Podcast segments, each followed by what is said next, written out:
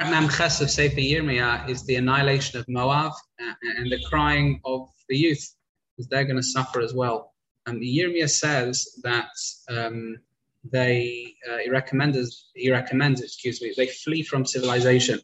They they need to avoid suffering, um, and uh, you know, that's that's going to be the only way to do it. Flee from civilization, which itself that golus is of course the major issue. It's a major element of suffering. It, it's it's, it's uh, oppressive painful. Yirmiyah predicts that every city will be destroyed, even though Moab had been a powerful nation, remember the same as Mitzrayim was, uh, and he curses anyone who will not persecute Moab.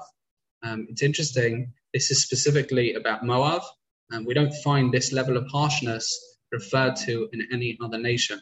Moab. Moab. Uh, Yirmiyah beckon Moab's enemies. He says, uh, you know, he, he says, uh, lament for a staff of strength. What does that mean? It says a secure and strong nation. In other words, cry over Moab. It, it's sad to see a nation that were you know, very powerful and now clearly are no longer powerful.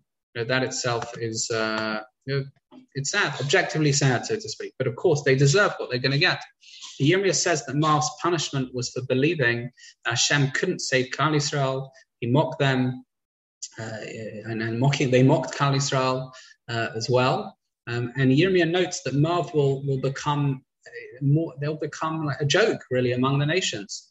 Uh, but even though Moab's enemies will fly like eagles and their inhabitants will be exiled, their captivity will end in the period of Moshiach. It's an interesting thing, Moab. Really interesting thing, the, the, the history of Moab, how they interacted with Klal Israel. If you remember, on the one hand, we have their history with Lot, um, and uh, on the other hand, they're, they're, you know, they, they are said that they're, they're, they're detracted from. They have faults, and they didn't help us when they uh, when we passed by their land. They didn't approach us with water. Um, why is that? Uh, and Ammon and Moab um, together, they didn't do that. And also, uh, they were part of, of course, the Bilam episode. You know, they they hired Bilam to curse us. Ramban says, as we said before, that was a massive lack of hakaras hatov. You know, they should have been makir They should have been grateful to us. Avram saved their ancestor, you know, their forefather Lot, and they weren't. Moab gets a special punishment because of that lack of hakaras hatov, lack of gratitude, being able to recognize what you've received, and therefore, uh, Perek 48, Memches, is a real harsh message towards Moab. But, but in the end, they're going to be okay. Their captivity will end in the period of Moshiach.